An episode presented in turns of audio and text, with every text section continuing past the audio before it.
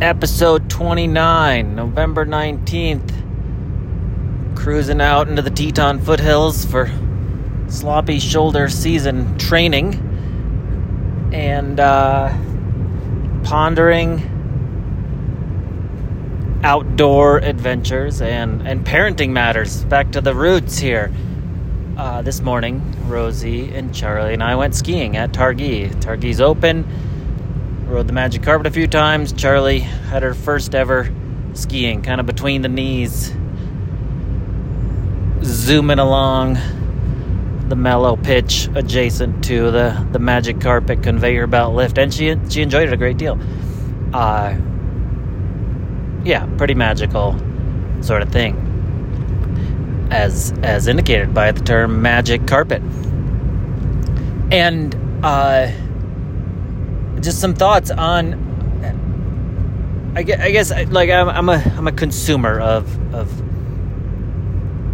media, but information on the outdoors and parenting, and in fact, the, you know, the, there's there's the the media landscape is quite granular. There is a niche out there of uh, podcasts and social media on parenting in the outdoors specifically and parenting as an athlete and parenting parenting an athlete uh, parenting the athletic side of your offspring. And there's a general vibe in that landscape like i said of uh, you know very much uh, reserved cautious uh, tentative approach to parenting your your kids athletic life and adventurous life to there's a there's a level of of shame associated even with it with encouraging supporting uh, motivating whatever however you call it your your child's athletic and outdoor adventurous life. With with with maybe some good reason but but I find some parallels interesting because I I guess it is my opinion that uh, an athletically an athletic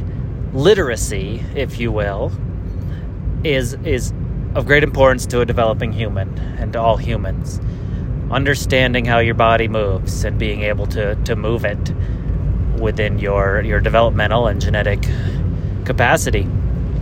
Uh, I believe in that. I believe that that's important, and I that's a, a, a basic fundamental here. And then I also believe that that literacy, literacy, for instance, is super important. Cognitive development as it pertains to communication, super important thing. And let's look at some parallels here, though. And I, I, think that the latter is a little more universally accepted than the former. Is is my thesis here? It is uh, it is a point of pride. It is universally encouraged. It is there. There's no one. No one's skeptical of or discounting the importance of having a bunch of books around your house with a small child. Right? Pretty like non-controversial thing to say have some books around for your kid. Uh, on the other hand, and that is that you know that that is because that's it, that's universally accepted because it is supportive of of the the uh, the literacy development of of your child. But then there's a, a, level of skepticism or critique or, or shame or something on on having your child surrounded by age appropriate bicycles and hiking clothes and ski equipment and such. And I'm not trying to make these things equal. You know, participation in our world requires, you know, maybe a greater level of cognitive communica- communication development than it does athletic development but I, I guess I do think it's important. I'm, I'm, a, I'm quite a, a, a cerebral person. I'm well educated. I, I think a lot about things. I, I greatly value my own cognitive abilities. Uh, my profession, of course, relies upon athletic capability, and I, and I maintain, develop that. Here I am driving out to train right now.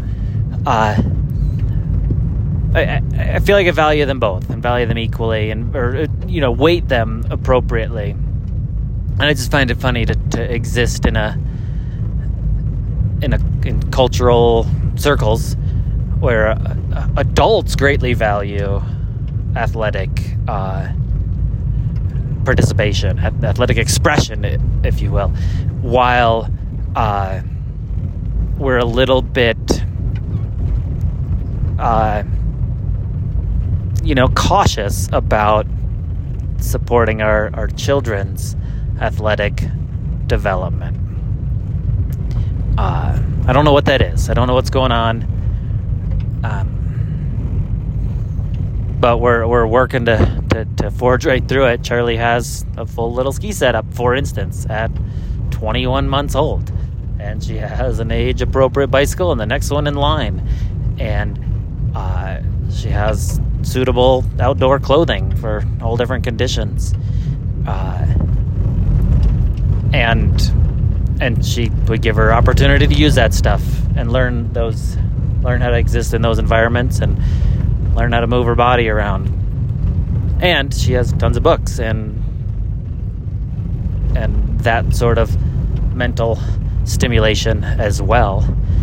Um, in, in many ways the the the mental side of things comes more natural supporting the mental side of things of Charlie's development comes more naturally to, to Rosie and I and to Charlie herself. Uh, and the, the physical side of things, we're, we don't know, quite know what to do. Charlie doesn't quite know what to do with her own physical learning uh, as, as intuitively as the, the cognitive skills.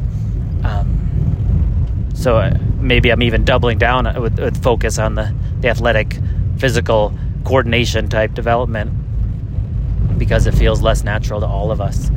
Uh, but I but I feel a little bit vulnerable to the to to the community around me for for doing so. Uh, yeah, just some interesting thoughts there to chew on.